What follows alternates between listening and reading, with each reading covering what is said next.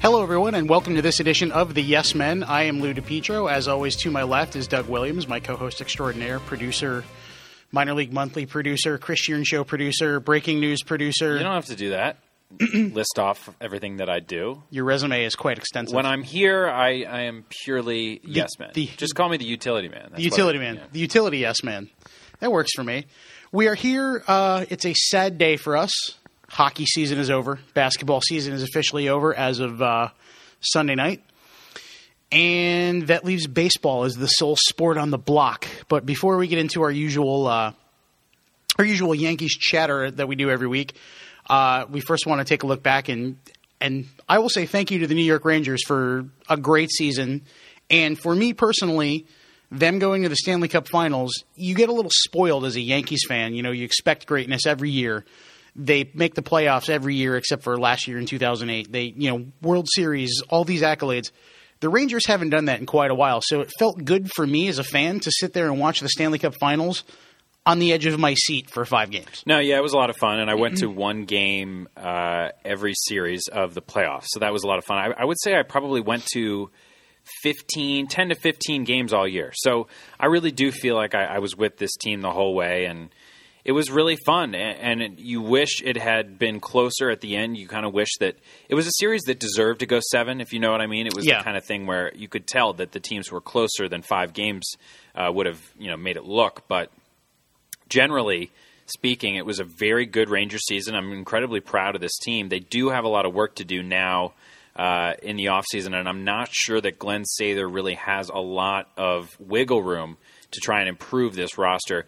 And I love how, by the way, we all are looking at this as a roster that needs so many improvements in.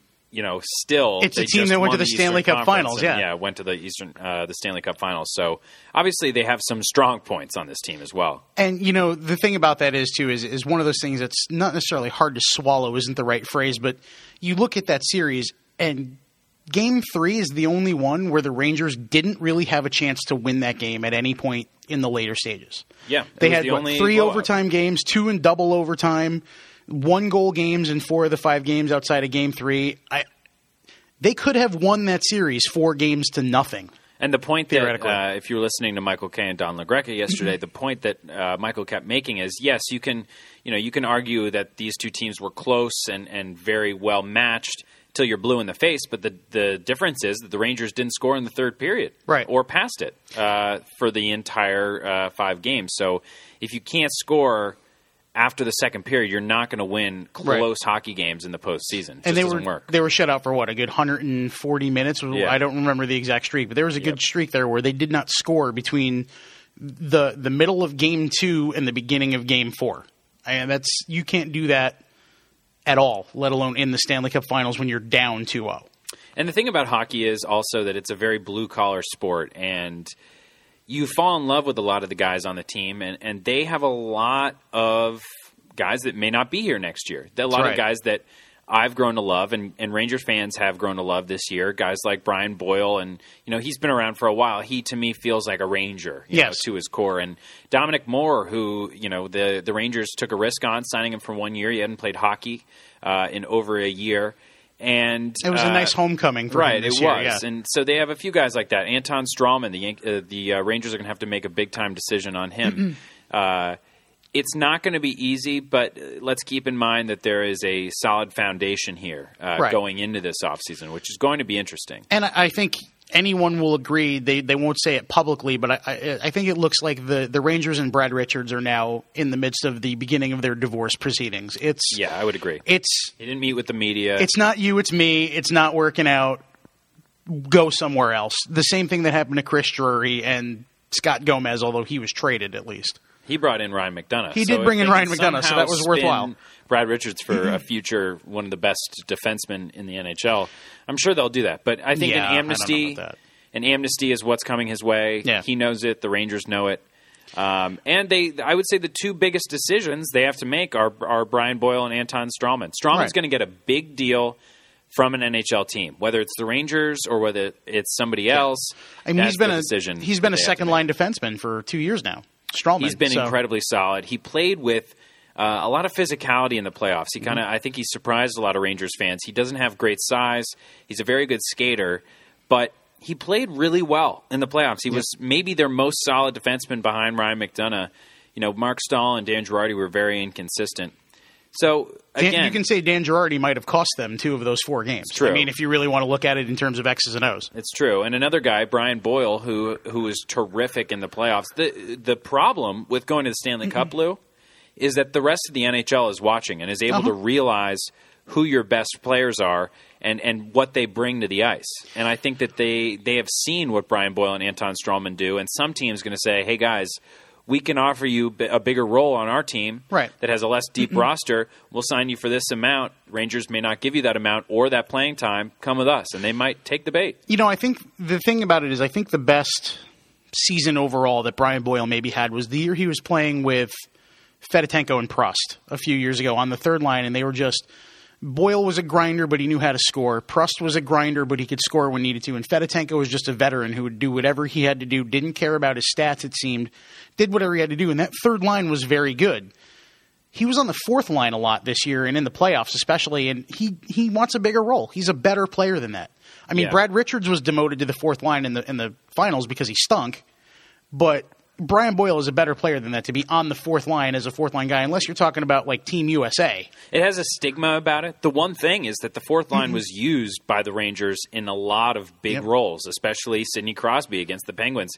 That line was used to stop the first line of the majority of the teams they played in the playoffs. But it has that I'm on your last line. You know, I have It's the checking line in the Right. video game, yeah. Right. So you want you know you want a bigger role than that, then he can get it. That's the thing. I mean, that's what the Rangers fear. You know? And if you're built the, if you're built the right way, like the Kings are, I mean, their fourth line scored the game winning goal in Game Five. Right. So, I mean, Alec Martinez, you know, kind of got the the benefit of it, but that was their fourth line that was on the ice. And what team, Lou, if you think about it, what team is going to be able to offer him a bigger role and also offer him a chance at the cup? Because the Blackhawks Right. would not have room for Brian Boyle. The Blues would not have room for Brian Boyle. The Kings uh, don't the need him. Kings wouldn't need Brian Boyle. So if his best chance to win a cup, heck, it might be in New York. Well, it, it also depends on. I mean, you mentioned earlier at the outset that there's a lot of decisions that have to be. The Rangers have seven forwards under ironclad contract for next year, one of which being Richards.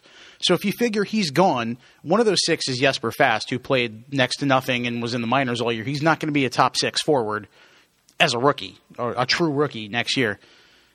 Maybe there is that bigger role there. I mean, you got Nash, Hagelin, St. Louis, Dorsett, Stepan. That's who's under contract. Okay, those are four top six forwards and a fringe guy in Dorsett who can move up and down the lines as needed. So if maybe Pouliot or somebody doesn't come back, if Zuccarello goes somewhere else, maybe Boyle steps in and takes that third line center role. Maybe that's where it comes in. And I think JT Miller will have an increased role. He's Yep. the kind of guy that they just need to decide to play, kind of like they did with Kreider this year. Yeah. They they let him fly. It turned out that he has the skills, and he was huge for them in the playoffs. I don't think they would have gotten to the Stanley Cup Finals without mm, him. Right. If they go with JT Miller, you know the talent that he has. He's a little bit like Chris Kreider in that, except he's a center, but he does have size and speed. Mm-hmm. Put him in there at the beginning of next year. He saves you money because he's already Yep. under contract. Just go with it. See how it works out. And, He- and and maybe he takes the role of Brad Richards, or maybe he plays wing when you acquire another center. He would also maybe benefit a little bit from being the center of the fourth line every now and again with you know, you throw a guy like Carcillo on that line who I mean Carcillo had some huge goals in the Stanley Cup playoffs. The guy's a goon. He's probably not coming back though. No, but I'm just saying a player like that. I mean, he was a goon and he had a couple of big goals. A Mike Right. Rupp type player Yeah, who had two big goals in the Winter Classic that one. You know, a player like that. JT Miller's got the size and the speed, and then maybe an athletic winger. You've got a fourth line that's versatile, for lack of a better word. I mean, it's it's three guys that bring three different things to the table, but all of them can do enough so that if they gel cohesively, it's a dangerous line. Right. And it, it sports is, is it's so hard to be a fan. Hockey in general, it's so difficult to win the cup, and it takes so long to get there. Yeah. Every, uh, you know, with the exception of one, every single fan base goes home totally empty-handed and depressed. This loss was, to me, since Mariano blew the save in Arizona, was the worst loss for me as a sports fan. Um, I I turned the TV off as soon as they scored, and I could not handle it. It was so frustrating. Yeah, it was tough. I The Rangers haven't been in the Cup in 20 years. yeah, and you felt like this was a team of destiny, just Right. like that one kind of. I mean, that one had a lot of guys from Edmonton who had won umpteen cups among them, and you know, uh, all world goalie and Richter, just like Lundqvist. But you know, like I said, they they had four one goal games, three overtime, two double overtime. I mean, couple of bounces either way, a couple of mistakes taken back. You know, you catch the Kings sleeping somewhere. The Kings were the better team, and the Rangers could have won that series four right. one. So right. that tells you That's what kind of team they were. Right. That's the thing. You know. And people who say the Kings were the better team, they deserve to win. That's true. Yeah. But like you said, the Kings were the better team. The Rangers also had a chance to win. Pittsburgh was a better team. The Rangers Both- beat them. Right. Both things can be true. Yeah. People need to realize that. Yep. Um, I think the theme of this podcast episode, Lou, I came to your cubicle earlier and, and suggested this would be kind of moving forward because Onward the NHL upward. Mm-hmm. and the NBA playoffs are now over. Uh, people have forgotten that baseball is, has been underway for a while.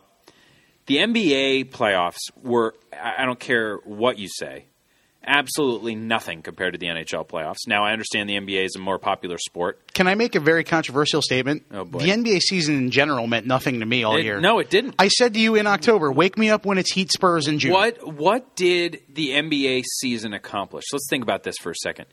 Uh, which teams were there any surprise teams? Well, I mean, maybe the Toronto Raptors were a surprise. Maybe Chicago was a surprise in the Eastern Conference, being as good as they were without Derrick Rose. Phoenix, the and they didn't even make the playoffs. Phoenix didn't make the playoffs. Portland was surprisingly good. They're Yep. kind of an elite team now. Wake me up. I mean, I'm just I'm, I'm slumbering through this. The NBA has has no surprise factor. Nope. I mean, at the beginning of the NHL playoffs, you would have been surprised, as would I, if I told you Kings Rangers. Um, at the beginning of the NBA playoffs, you predicted it. The Heat and the Spurs look like the shoe-ins. They're And the, two best that- teams in the league. yeah, and the Spurs were the best team in the league from the from the get go, and obviously we're clearly far and away better than everybody else. It's just how what do we have to do to get a seven game series full of close games? I mean, even the the good series in the NBA playoffs were twenty wins, uh, twenty point win, twenty point win on the other side, twenty point win on the other side. It was like even when you get to a really close game in the NBA, it's outshined by the end of a close game in the NHL because the NBA has each team has like 19 timeouts. I will tell you there was maybe two good series out of what 15 in the NBA playoffs, and both of them involved the same team. So that what is that? Right. What is that? This is Clippers. Right. Where I'm going with this. Right. Clippers Warriors and Clippers Thunder were both great series. Right.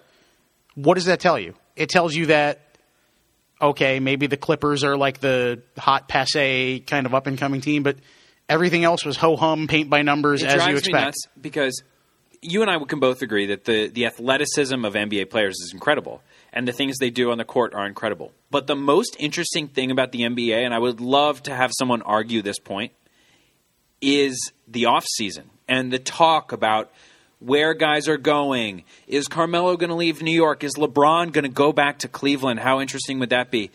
May the big three be over? Is the big three in San Antonio better than all of the talk off the court? Outshines the play on Yeah. the court. It's more interesting. I'm sorry. See, here's the th- here's the thing, and the and the the NHL proved this with the Stanley Cup Final, and not just because the Rangers were in it. The same few teams have been dominating the Stanley Cup Finals or era for the last few years. Boston, Chicago, Los Angeles have won what five, four, or five cups, five cups in a row now. Those, those those Mm-hmm. Yep. three teams. Boston. Uh, yeah, Boston has LA, one, LA has two, Chicago, Chicago has LA. two. Here's the thing, though: the Rangers made the finals the one year. Vancouver made the finals against Boston the one year. Boston was, you know, in the finals. They lost the one year too. Chicago's beaten, you know, other teams. There have been teams that have gone through. There's upsets. There's. It's not just ho hum. Let's ch- pencil in the chalk bracket and you probably win the playoff pool, but with the chalk bracket kind of thing. The NBA, the same four teams have been the four best teams in the NBA for five years, with one or two other teams coming in as like a hey, we're kind of here. This this year and last year it was Indiana. A couple years ago it was Memphis. The year they upset um, when they upset the uh, Thunder in the in the Yep. first round when Russell Westbrook Spurs. got hurt They last year. The Spurs. Spurs. No, didn't they? They beat the Thunder, did they not? Memphis. Or was that the Rockets? When Russell Westbrook got hurt, that was Memphis that beat the Thunder, correct? Uh, Memphis beat the Spurs, I think, in the first round as a one and an eight matchup. Okay. either way, regardless, and I'm sorry I didn't bother to check the research on my history. The point is, is that the Spurs, the Thunder, the Clippers since Chris Paul got there, the Pacers the last couple of years, and the Heat have been above and beyond the best teams in the NBA. And who has been in the NBA Finals the last five years? The Heat four times, the Spurs a couple times, the Thunder, the Mavericks one year, and that's it. Right. The best teams, three of them happen to be in the West, so you know only one of them is going to represent. But Miami's been in four straight finals. They're clearly the best team in the Eastern Conference, and the Eastern Conference is nothing to sneeze at. And you wonder sometimes Beyond number three. why we even bother. Like, why are Knicks fans even bothering thinking about their mm-hmm. team? You Yep. know they're not going to be in the finals. No. They can't even get there. And you know, No matter what are- you do. you know, chances are there's not going to be a team other than you know, you you know Miami's going to be in the conference finals, and you know whoever the like I said, the last few years has been Indiana. Boston made the surprise run a couple of years ago. Whoever looks like the second best team is probably going to be Miami's opponent in the conference finals because that's how bad and predictable the East is. And in the West, there's a lot of great teams, but like I said, San Antonio, Oklahoma City, and the Clippers are on another level than everybody else, even entirely. Outside of one upset, you know, every couple years, and the Mavs run to the uh, the title there a few years ago. That's it. You know what you're getting. It's it's not even worth to me fretting over the regular season unless you're a fan of a mid-level team like the Nets or the Knicks, where you're like, oh, what you know, we talked all year. They need to do this. They need to do that. What position are they going to get? They want to get the best matchup. This that. Unless you're a fan of one of those middle-tier Eastern Conference teams, there's no point in even bothering until April. And I think you listened to one of the podcasts I did on my own when you were you were gone. I Yes, talked I did about listen this, and of I, I I said that what I thought was this year's regular season was going to be so important because I thought that if Indiana won the one seed, Yep. that they would beat Miami, and it would just work like that. But it turned out that the NBA regular season is more pointless than it's ever been because it didn't matter. The Heat just knew it didn't matter, would Yep. beat them anyway. So it's it's discouraging for for somebody that is now. I mean, me personally, I weigh sports against each other. I look at the at the uh, pluses and minuses. I look at kind of the pros and cons of each sport.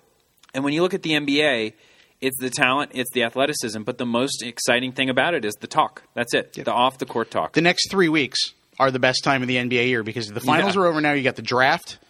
Then you know three day what three days four days after the draft this year I think it's four or five July first the league year begins free agency is open you know that ten day period where you can't really sign guys but you can agree with guys and then the first signing period so yeah the next three to four weeks is the most exciting part of the NBA season to me because it's the only one where there's nothing predictable that you can see through your prediction with like I said with Heat Spurs in the finals right. wake. I said in October, wake me up in June. There it was. Yep. Not a Um, not a long shot prediction either. It's not like I went out on a limb. Yeah, I. I, I need to start making predictions with my head and not my heart. Because, like, I looked at the Pacers and the Thunder. I was like, I would kind of find that more interesting than the Spurs Heat. Now, I don't know why I would root against the Spurs. I, I, I, I really love that team and I respect them, and I'm really glad they won. I just kind of wanted something different. Like your like your average sports fan, I wanted to see a matchup I hadn't seen And before. and you know what? I think I said this to you when we made those predictions in April. I said to you, I don't see it that way, but I wouldn't be surprised in the slightest if one or both of those teams advance to the finals because the Thunder have done it, you know, that one year. And you know that, you know, okay, Durant won the MVP this year. Maybe it's his time. It's the next level, the ascension of the throne. And Indiana gave Miami everything they could handle last year and were quote unquote better this year. Mm-hmm. So again, like, you know, that one upset is all it takes. Wouldn't have been surprised. Didn't think it was going to happen personally, which is why I made the Heat Spurs prediction. Wouldn't have been surprised. And, and I think next week maybe we can delve into more. But now you said, you know, the offseason talk is, is a thing. This is going to be an interesting offseason for Miami. Does this dynasty continue, get added onto, or disassemble? We're adding right to the, the, the three weeks of excitement. Mm-hmm. Got to talk about it. Miami, interesting. Miami has legitimately two players under ironclad contract for next year. And That's they it. need and, and the bottom line is even if they were to bring back the big three, they need a bench Yeah. full of full of youth and athleticism, not the decrepit old retired guys that they had last the year. Rashard Lewises and Ray Allens and Right. Greg Odens of the world. Somebody called the Michael Kay show yesterday and was like, I can't believe you'd say that the Heat aren't as good as the Bulls were. Uh, the Heat have so many lottery picks on their team, and they mentioned Rashard Lewis as a lottery pick. Did they mention Michael As- as- Beasley too? Yeah, I mean, exactly. yeah. So uh, The Cleveland well, Cavaliers have about 175 top Greg 10 Oden, picks too. on their team. The other one. Yeah. Isn't that unbelievable? They're all failed. The Cavs are littered with top 10 picks. They suck. So what does that tell you? Yeah. So um, Well, they got the number one pick again this year, too. going back to a uh, sport that is wide open right now, Baseball. baseball. It is, it is uh, pretty. It's an, been a pretty interesting season, and we kind of thought we'd theme the episode with those of you that have been watching the NHL and NBA for a while and haven't really caught up with your baseball. Well, the surprises, kind of in both leagues, are the Giants in the NL and the Blue Jays in the AL. Something about even numbered years with that Giants team. Yeah, they look good, and and the big pickup for them was Michael Morse. They their offense is totally different, mm-hmm. and their pitching is as good as ever. Tim Hudson has been a big pickup for them too. Yep. The Blue Jays, Their bullpen has been great, too, beyond Right. Sergio Romo. very true. The Blue Jays are what we maybe thought they would be last year, Yep. And also their offense is exactly what we thought it would be last year. Incredibly dynamic, but Mark Buehrle is their ace. It's a di- it's that difference. They they didn't have that ace guy last year. Mark Buehrle's been terrific. He's he has ten wins. Um, Mark Yankees Buehrle is this to- year what they hoped R.A. Dickey would be last year Right. when he was coming off his Cy Young year with the Mets. that he just hasn't been. All right, Dickey, I'm talking about, just hasn't really Yep. panned out for them. And Buehrle's never really, I mean, he's had good seasons, but he's never really been this kind of pitcher. He's always been that number three ish well, he was number one in Chicago for a little while, right? yeah. But he, even he didn't have this great of a season too often, if, if at all, in Chicago. Yeah. But he, in the last six, eight years, he's been that number three ish, two hundred innings lefty kind of you know Andy Pettitte with a with a slightly a poor man's Andy Pettitte, I'll call him. And now this year he's he's one of the leaders for the Cy Young Award along with Masahiro Tanaka. Yep. Um, so the interesting thing for the Yankees um, is that they're two games over 500. They've had times where everything was going well, and they've had times where they have nothing at all going for them. And they've played the same pretty much no matter what. Even when right now three quar- three fifths of their rotation are on the D- the DL, and uh, they do have some hitters back. They have a lot of guys in slumps so many guys have not lived up to their potential or are not living up to their contracts, Yep. And yet they continue to tread water. Now, the question really is going to be whether they go out. Well, they'll go out and get a starting pitcher at the trade deadline. Who are we kidding? But At the, least. the At question one. is who it will be. So I tweeted something out today. Yes, you did. I saw a lot of responses, but you can go ahead and, And I let me know tweeted what out, you I said, which here. pitcher, if any, do you guys want the Yankees to trade for at the deadline, and why? And let's let, let me just read the responses I got from the from the Twitter trolls: Javier Vazquez, Kevin Kevin Brown, Carl Pavano, Jaret Wright, Brien Taylor, J.B. Cox. J.B. Cox. I mean, it's unbelievable. Nobody mentioned Aaron Small or Shawn I got Chacon, huh? I got two I got two serious answers. Is there a Tim Redding in there, maybe? I got Samardzija from a Kevin Sullivan. Not sure if you've ever heard of him. It's not the Kevin Sullivan I know. Uh, and I got one person who said, you know, they got to keep stop making this mistake. This is a classic Yankee answer. Stop making the mistake. We make so many bad trades. Trade all our prospects. Well, when the Yankees lose, they'll be complaining. By the Yeah. way. So I said, "Do you really want to keep this rotation the way it is?" And they said uh, they need to uh, answer a simple question: Is this team capable of making a deep run in the postseason? If not, keep the prospects.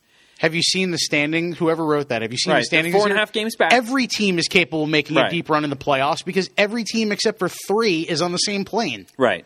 So that's what I would say the answer is. First of all, you're talking about the Yankees. So don't be ignorant. Don't don't don't talk about the team like they're just anybody else. They're the Yankees. They want to win. They're expected to win. So the fact that their offense has the limitless potential that it has. It has not lived up to it. Yeah. But it has limitless potential. They need one or two more starters to complement CC Sabathia when he gets back. And I really think this is a good team and a possible Mm-hmm. playoff team. So if I'm the Yankees, I go out and get Samardzija if we can. I don't know if you can though because they He's are going to cost a lot. and they're negotiating a, a contract Yeah. right now with the Cubs. Get Jason Hammel. That's what I would do if I were Brian Cashman. He's solid. He'll Mm-hmm. fill the gap. Um, he's not sexy necessarily, but he'll help you out. He'll he'll get you to October maybe. Um, and Lou, I want to ask you something actually. Okay. And What do you this is about the Yankee lineup. So, Ooh, my favorite. who would you say in their lineup has not been a disappointment? Has not been a disappointment? Yes. It's a big, it's a slightly bigger list than you would think. We must be pressed for time, huh? You're asking me that side of the question. Uh, who has not been a disappointment? Uh, number one, Ichiro. Yep, that's one Uh, of my five. I you know, five. Ichiro is playing like he was in the second half a couple years ago. Right. Only he's playing part time, um, so he hasn't been a disappointment. Uh, the backup catcher. didn't include him. I, this is mostly starters. Well, I'm, I'm saying Cervelli, John Ryan Murphy. I guess He's it been great. because yeah, Cervelli played what ten games before he got hurt. Um, who hasn't been a disappointment? I'm going to say Yangervis Solarte Yep. is on that list, even though he's struggling. and He's maybe regressing back better to than we thought he would be. being a 27 year old minor league free agent. He, I mean, he kept the team afloat for a while and still has Right. more home runs than Robinson Cano. Uh, um, who has not been a disappointment? Uh, this might shock you, and and it might not. Mark Teixeira. That's on my list. Non disappointments. I mean, he's. I, I have the All Star stats, so I was writing down some stats. He's hitting. Where is he? Where are you, Mark Teixeira? 242 with 11 homers and 32 RBIs, having missed a few weeks with a wrist. and we knew the wrist would be turbulent. So that's pretty much what you kind of expected out of Yep. Mark Teixeira. He's I'm not disappointed by he, his. he's been a disappointment in that he's not a 40 home run guy anymore, but he hasn't been a disappointment if your expectations were he's going to hit 250 with 25 home runs. And to be honest with you, he never got off to that terribly slow start. Right. He's been pretty much consistent the whole Right. year, so that's good. I'm guessing one or both of Gardner and Ellsbury is also Yeah. on that list. Are I don't they- think either of them has been terrible. they the other two? Ellsbury Yeah. leads the team in batting average. He's been really hot. Then he went through the terrible slump. Here's but- here's where I'm going to say Ellsbury at least is sort of a disappointment in some folks' eyes. He landed a contract that was 100 and something, 155, 100 and whatever it was million dollars with the options. Gardner landed a contract that was 52 million dollars over four years. Their numbers, if you look at them, are almost exactly the same. So you could, I could see somebody saying Ellsbury's been a disappointment in that Brett Gardner's been the same player for a third of the price tag. right. That, no, that's a good point. Um, But yeah, I agree. They've both been solid. And I mean, well, this was the they had back to back highlight catches. right, and people were killing the Ellsbury deal because Yep. of that very reason. People said Brett Gardner's the same player. So here's uh, kind of what I bro- I broke it down like this. Uh, first of all, you mentioned Solarte. His Whoa. he's right now on pace to hit 274, about 15 home runs and 70 RBIs. Pretty good. That would be what double the production the Yankees got out of third base Right, last year. right. Yeah, so, pretty good. I don't think they need to go out and get an infielder this year, um, but we'll talk about that with Kelly Johnson in a second. I, I don't either, and I have a reason for that. That's other than what yours is, but I'll get. Okay, that we'll get back to it. Yeah, Um, Brian McCann, 224, 7 home runs, 28 RBIs. Carlos second in All Star voting. 221, 6 home runs, 18 RBIs. Alfonso Soriano, 228, 6 home runs, 22 RBIs. Average of those three, middle of the order guys, 224, 6 home runs, 23 RBIs. That's the problem. Right there. To me, Soriano can't hit righties.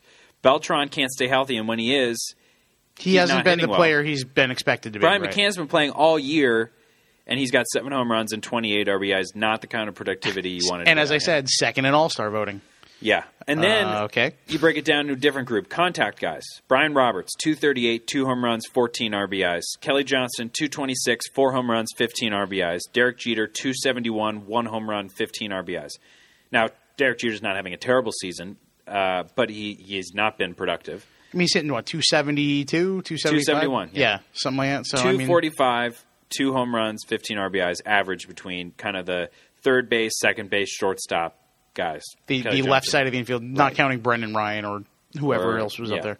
So those, Yeah. that's a core of six guys in that lineup, averaging less than 250, averaging less than six home runs, and averaging less than 23 RBIs. Do you remember a few years ago when the Yankees brought up Shelley Duncan right around the All Star break to provide some youth and, and kind of kick the team in the butt?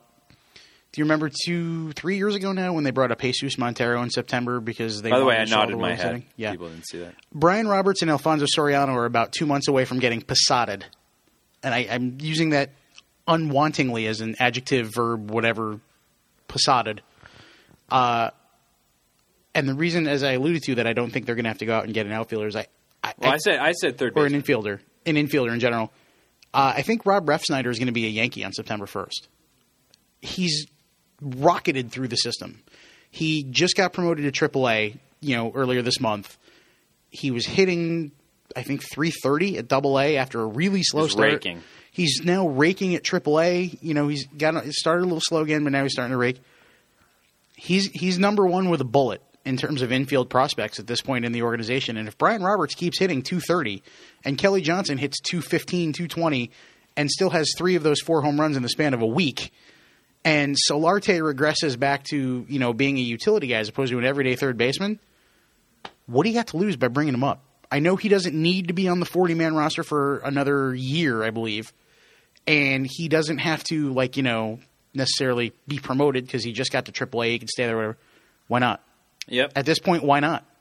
I think Kelly Johnson has had released all over him all year. He just seems like the kind of guy that they would release. He's been hitting a little better of late. He's been saving his job uh, piece by piece. I do think the Yankees just need him right now because you're not sure who's going to play first some days. And between Solarte taking a dive at, ter- at times, just in Yep. his batting average, and then he gets hot again, they need a guy like Kelly Johnson. Simply put, they, They, kinda, needed they needed Kelly Johnson to be Jayson Nix last year, and he's been He also has more power than Nix. so Right. they looked at him that way. right, and he's been nothing close. And I know his playing time has been erratic of late, ever since Solarte kind of seized the third base job. But yeah, I mean, he's one of those guys that's like you can't give up on him because he can play five positions. But what do you do with him? I mean, it's it's it's a tough it's a tough move. You kind of almost feel like you have to eat it at this point and Right. say, "Well, he's on our team." Right. And he may get hot. Right. So I don't know. I mean, it, this Yan- by the way, I, I don't like the in any sport when people are like, "It's early." it's early. Right. I mean, w- w- don't freak out. It's early. Well, we interviewed Joe Girardi. We did a JCTV with him after the season was over last year. Yankees missed the playoffs. Yep. He said to Jack Curry, "If we had had seven, if we had had seven more wins, and that's a win per month, we would have made the playoffs." Yep. Well, guess what you have to do is you have to win an extra game per month Yep. to make the playoffs That's right. You can't look at it like June and July aren't as important as August and September because in reality they are. It's all part of one season. It's all part of putting yourself in a good position to get in the playoffs. And the Yankees are going through a clutch stretch right now where they can really catch up on the Blue Jays. The remainder of this month, they only play the Blue Jays, the Orioles, and the Red Sox. Got to win those games. Yeah.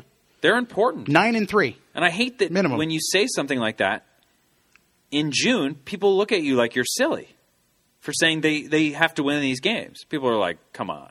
Well, it's all the same season. We're not in the preseason right now. Right. So I can see you saying that in April, early May, maybe. You're still getting your, your bearings, but No. They need nine we're wins. in mid June. they need nine wins in this stretch minimum. And, you know, Brian McCann said it early in the year, too, when the Yankees are struggling, that he knows they're going to get things together. Sometimes you go through hot streaks, sometimes you go through cold streaks. The Yankees have been extremely streaky this year. They just, you know, they, they were three and seven on that, uh, three and seven, one and five, something like that on the homestand. Then they, they lose a couple in Kansas City. Then they go to Seattle and sweep the Mariners. They look great You in know, Seattle. they look great in the first game in Oakland, and then kind of hit the skids again. So Five and four, nine game road trip isn't terrible. It's not but terrible. But when you when you start what you know zero and two and finish five and four, that's pretty good. So I mean, you know, it's it is what it is. They have technically the tenth game of that road trip to make up uh, against Kansas City, but they've been very streaky this year. So it's a little frustrating, I'm sure, for fans. And when you look at the numbers like that, it's even more frustrating because you're like, ah, damn it, these guys should be doing better. But again, now is the time to make hay, so to speak, in that they're four and a half games behind Toronto. They play them six times in the next two weeks. There you go. And we've- it- it- Five and one. You've Talking got the about the, deficit. rotation is beating a dead horse. People know who's hurt. People know who's been pitching well and who hasn't. It'll be interesting to see if uh, Vidal Nuno has another start as a Yankee because he's been getting crushed. I, I don't unless they get somebody. I don't think they have a choice. I mean, they just released Brian Gordon the other day, who was starting in AAA. He was their innings leader by almost double the next lowest guy. The rotation right now is you know a Savis's of the world and guys like Jeremy Bleich, who just got called up from AAA from AA to AAA. It's not like there's they've run through their options. It's not like they have much left. I'm going to Google something really quick. And I- you might you might know the answer to this. All right, you Google Goes along with what you're saying. when you Google it, while you Google it, I'll make this point. and I said it to Kevin Sullivan earlier. I fully expect the Yankees to acquire via trade free agency no less than three starting pitchers between now and April 1st of next year. no less than No less than three. Because CC Sabathia will be back, and he's going to be on this team until 2017 because his contract is immovable, regardless of how good or bad he is. Masahiro Tanaka is already worth the hundred plus million dollars he was given. After that, you've got Ivan Nova, who's not going to pitch until the middle of next year at least because of Tommy John. Hiroki Kuroda, I think this is it for him. I I don't think the Yankees bring him back if he even comes back at all because as okay as he's pitched, he's not the same guy he was in 2012 and even the first four months of 2013. And at this point, Michael Pineda, anything you get out of him is a bonus. You can't count on him to even be a number five guy at this point. So I, I fully expect them to, to make no less than three moves to That's- acquire starting pitchers I mean, between now and next April. I think it's the smart thing to do. Yeah. Whether they make all three of them, I guess that's I wonder if they can coax Andy Pettitte back out of retirement again next year to see see if that works. But yeah, what I, am trying to so. figure out, and I can't seem to. Uh, let's see. I, I'm trying to figure out when the Yankees acquired Ichiro. I keep, oh, July Uh, It was. July 20. I was going to say it's late July, and I know that for stupid reasons. That was right when I started dating my wife. Like that happened, and I had to like cancel a date because I'm like, oh, the Yankees just acquired Ichiro. So Well, I was just thinking, would the Yankees keep acquiring guys so early? Well, I guess it just feels early because July 24th, it was the Yep. 26th for Soriano. yep. Keep thinking they're going to make a trade at the end of June, and they never it never happens. But I think you know you mentioned Jason Hammel as a guy, and Samardzija obviously is the the prize fish in that in that sea right now. Atlanta's got a lot of guys, Yeah. and I know Atlanta's scuffling a little bit, and they're barely holding on to their lead in the NL East. They've got a lot of guys of the Gavin Floyd, Aaron Harang ilk, who are fifth, sixth starters for them at this moment. You know, they got guys in the bullpen that could start. Guys are going to come back, be healthy next year and beyond you never know if they start to pull away a little bit. If the Marlins and or the Nationals and or even the Mets start to falter and the the Braves pull away a little bit, one of them may be available if they need to. Say I don't know. They don't. The Yankees don't necessarily have a second base prospect that can take over for Dan Uggla and or Tommy La Stella down there. But if they have something that's useful, well, that would go That could be an opportunity. your uh, three starters thing because it would be like, well, if they get Gavin Floyd, Brian Cashman would probably say to the press, "This isn't it. We just needed somebody to Yeah. fill this start." this is Shawn Chacon and or Aaron Small in 2005. right, Right. And if they can go ten and zero like Aaron Small did, great. Yeah. I mean that would be. He reminds me, by the way, a little bit of Chase Whitley. Former relievers coming in, becoming Yankees.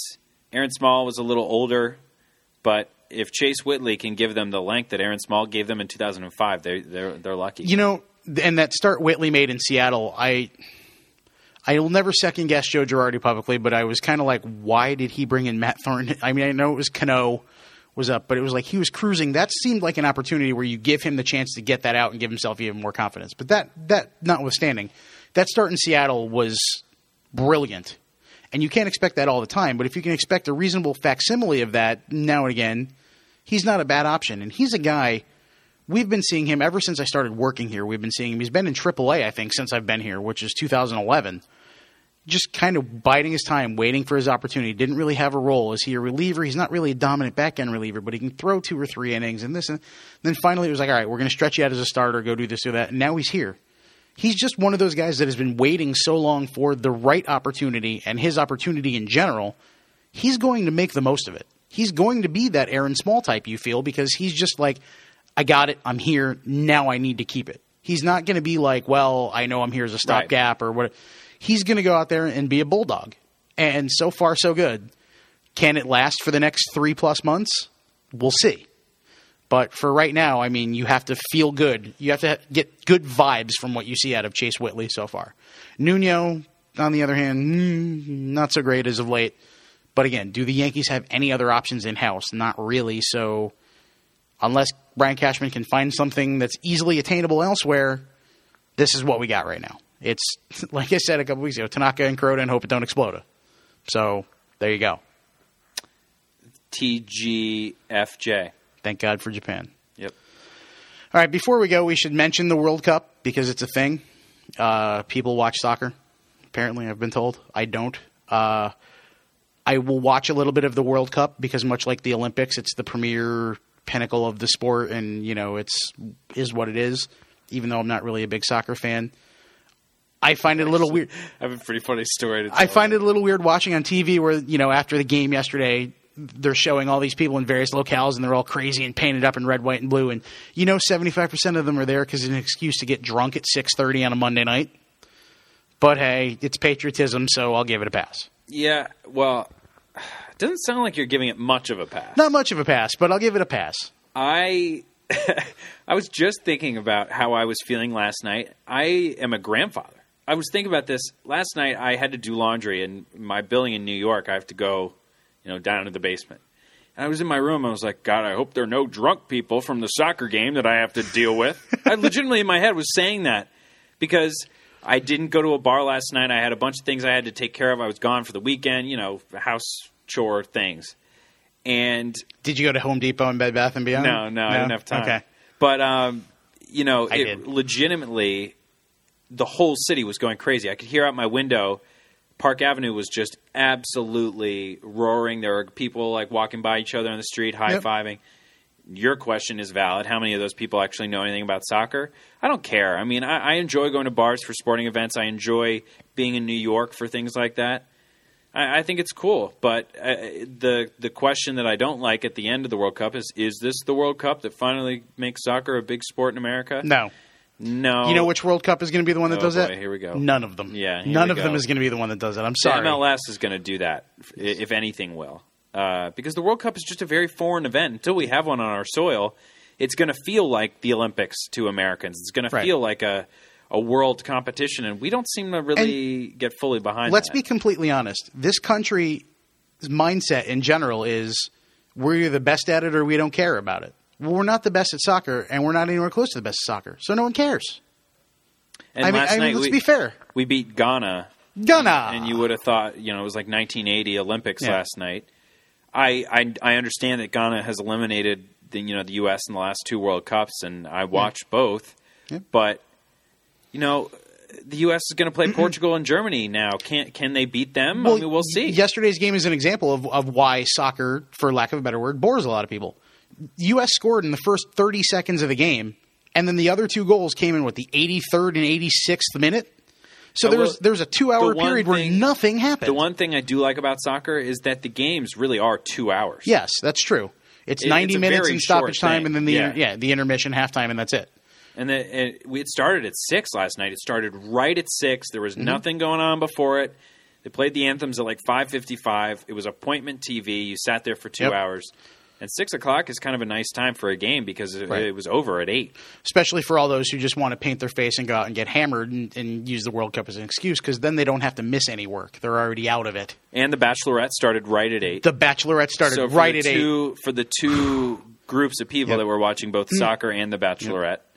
ESPN segued seamlessly from the World Cup right into Cardinals Mets, Yep, thrilling. uh, which I don't know who ESPN's color commentator was yesterday, but I turned on the Mets feed right away. So that's all I'm going to say about that.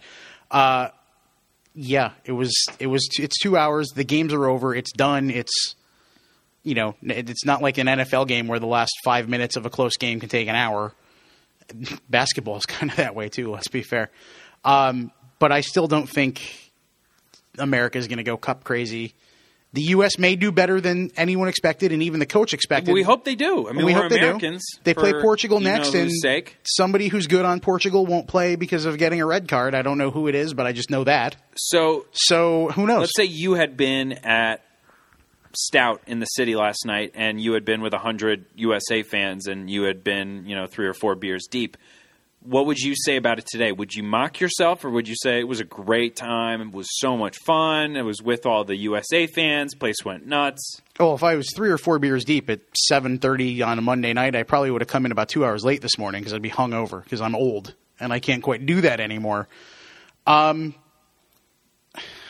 see, I, I think even, you would have enjoyed it. See, even in the World Cup situation. I like I wouldn't have. I'm sorry. I just it just does nothing for me. Like I'll watch a little bit of it. I'll care enough about it.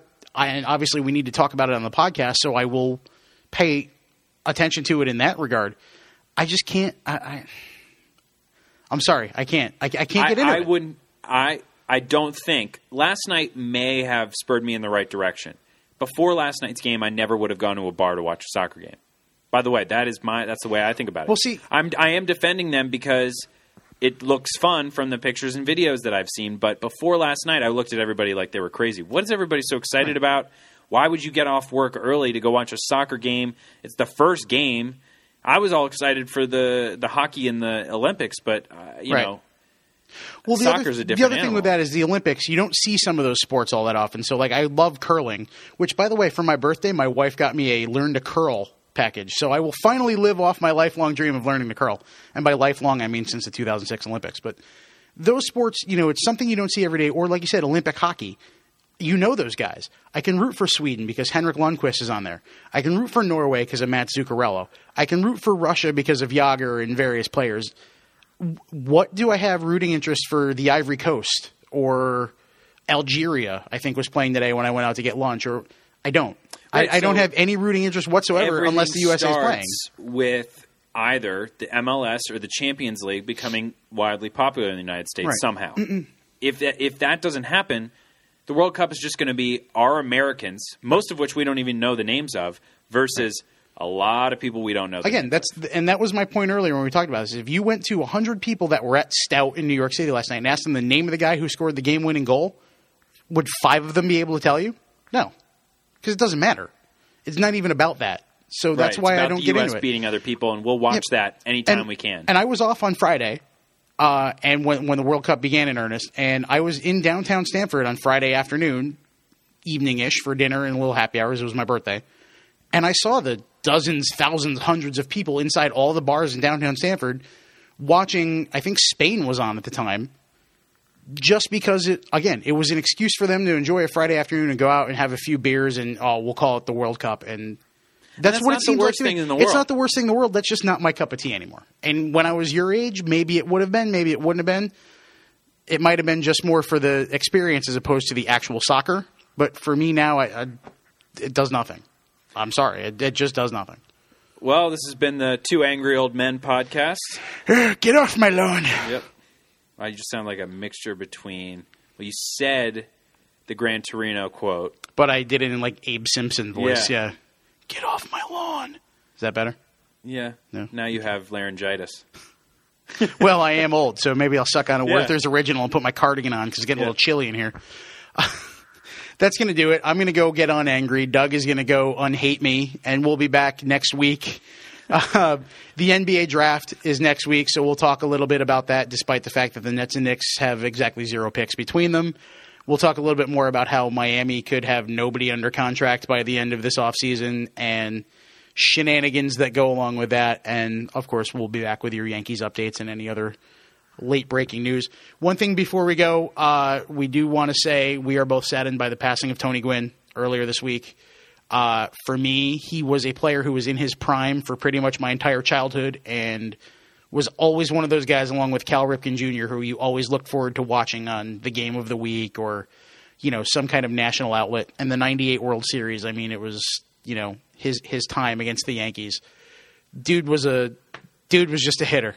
I mean, Yeah. he, he has more, he forgot more baseball knowledge than a lot of guys playing the game now will ever even know.